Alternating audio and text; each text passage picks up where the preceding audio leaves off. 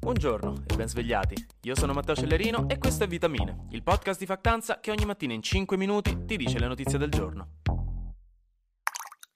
La notiziona di oggi, avvenuta ieri sera, che mi ha costretto a diventare un esperto di guerra fredda nell'arco di una mattinata, è la morte di Mikhail Gorbaciov, famosissimo ultimo capo dell'Unione Sovietica prima del suo scioglimento. È morto a 91 anni, a Mosca, dopo una malattia abbastanza lunga e dura. E oggi il mondo si è spaccato in due praticamente, in maniera strana, perché da una parte il mondo occidentale è commosso, supportive, lo ricorda con felicità, mentre nel suo stesso paese un po' dappertutto viene ricordato con un pochino più di dramma, per non dire che alcuni stanno stappando spumante. Ma perché? Gorbaciov è stata una figura fondamentale nella guerra fredda e nell'Unione Sovietica comunista, quindi parliamo di anni 70, 80 e 90, diciamo un periodo in cui stavamo rischiando la guerra nucleare. Lui salì al potere molto giovane, e diciamo quel molto giovane in relazione a una messa del martedì sera, perché divenne capo dell'Unione Sovietica a 54 anni, un record considerati i vecchioni che c'erano prima di lui, quindi tutto questo nel 1985. E diciamo che da qua già si capisce perché l'Occidente l'adora e in Russia molti lo odiano, perché 6 anni dopo, nel 1991, l'Unione Sovietica si è sciolta. Quindi diciamo ci sono dei conflitti di interesse qui. Sotto la sua guida l'URSS si sciolse definitivamente, quindi qualcosina l'ha fatta.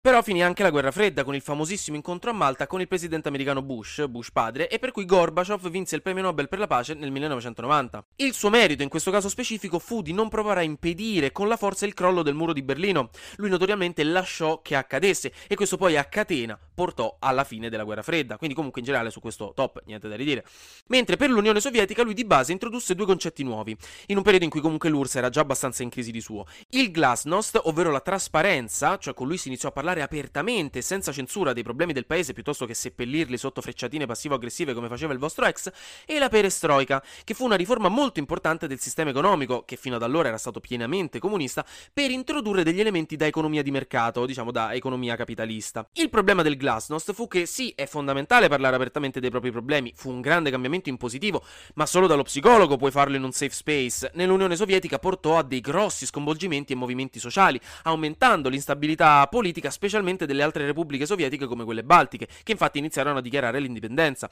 Mentre sulla perestroika gli esperti dicono che Gorbaciov fu troppo moderato e quindi si creò un miscuglio tra comunismo ed economia di mercato che di base non funzionò, e quindi si andarono a creare delle debolezze economiche che di certo non aiutarono. Alla fine nel 91 l'Unione Sovietica cadde, questo perché molte repubbliche sovietiche si staccarono, il presidente della Russia Yeltsin divenne molto potente, ci fu un colpo di stato contro Gorbaciov che fallì, ma comunque la frittata ormai era fatta. Prese il potere poco dopo Yeltsin e Gorbaciov in realtà continuò a vivere, non è che fu ucciso o altre cose, in realtà continuò a vivere, fare beneficenza, fece una pubblicità per Pizza Hut, che è una catena che fa pizza in America come Dominos, e fu sempre molto buffa come cosa, appoggiò un po' Putin, poi iniziò a criticarlo, specialmente per la guerra in Ucraina, insomma fece la sua vita e adesso, riposa in pace, è morto. Di sicuro comunque grazie anche a lui finì la guerra fredda, anche perché ha vinto il Nobel per la pace e questo fu spaziale. Però viene da dire che da un punto di vista specifico del suo paese all'epoca, come politico non è che fece il lavoro migliore del mondo, perché molto poi nel 91 l'Unione Sovietica si sciolse, e proprio per questo chi non è russo oggi gli vuole molto bene e invece in Russia non è ricordato top.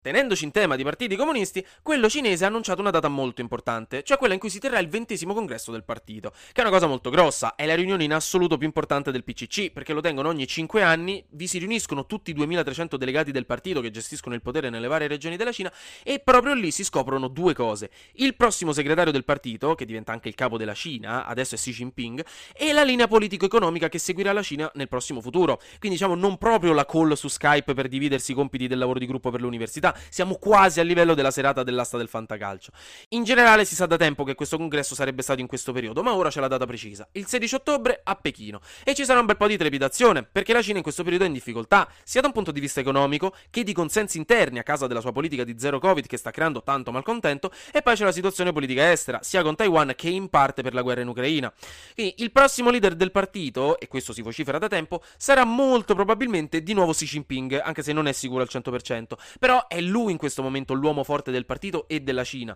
e tra l'altro questa sarebbe la prima volta nella storia contemporanea del paese che un leader cinese arrivi al 3° mandato, e questo è un segnale importante, anche perché è possibile che gli diano il titolo di grande leader, un titolo che prima era stato dato solo a Mao Zedong, che è il leggendario padre della Cina come la conosciamo oggi. Quindi ecco, questo per farvi capire che Xi Jinping sarà decisamente la reginetta del ballo a questo prossimo congresso. Staremo a vedere cosa succede.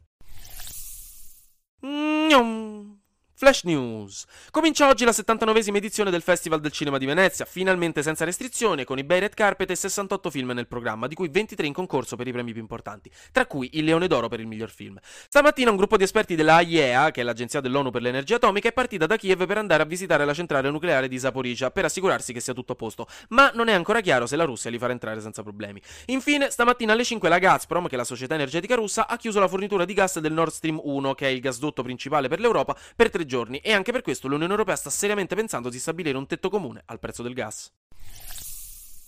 Finiamo con l'Iraq, che invece sta avendo dei grossi problemi, e tanto c'è una situazione politica complicatissima che non posso spiegarvi in maniera estensiva qui, cerco di sintetizzarla. In pratica l'Iraq si trova in una crisi politica bella pesante sin dalle elezioni dello scorso ottobre, e da mesi sono senza governo. In questo momento ci sono due fazioni molto arrabbiate tra di loro che si stanno scontrando ferocemente. Una è quella degli iracheni sciiti, e gli sciiti sono uno dei due rami principali dell'Islam insieme ai sunniti, e di solito non si stanno troppo simpatici, quindi una è quella degli iracheni sciiti filo-iraniani, quindi a favore dell'Iran, e l'altra in realtà sono sempre sciiti ma che odiano l'Iran e supportano invece il leader religioso Muqtada al-Sadr, che è diciamo un po' il protagonista della vicenda. È molto carismatico e molto amato. In pratica al-Sadr ha vinto le scorse elezioni ma non aveva i numeri per un governo, quindi c'è un po' di maretta politica, e i seguaci di al-Sadr negli ultimi giorni hanno assaltato dei palazzi governativi all'interno della cosiddetta zona verde nel centro di Baghdad, che è la capitale dell'Iraq. La zona verde di Baghdad è una zona che è militarizzata perché in teoria non puoi sparare, c'è l'esercito, insomma lì hanno detto regà state tranquilli tutti quanti. E quindi questi scontri, che si sono creati su incitamento inizialmente di al-Sadr,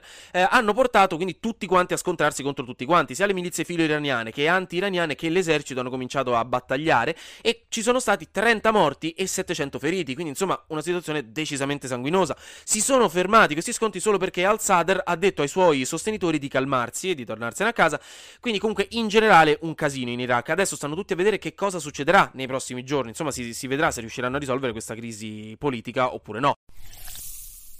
Anche oggi grazie per aver ascoltato Vitamine. Noi ci sentiamo domani perché ricomincia ufficialmente l'anno, perché è il 1 settembre, quindi dai regà, ce l'abbiamo fatta anche un'altra estate andata, però perché comunque sarà successo di sicuro qualcosa di nuovo come al solito e io avrò ancora qualcos'altro da dirvi. Buona giornata.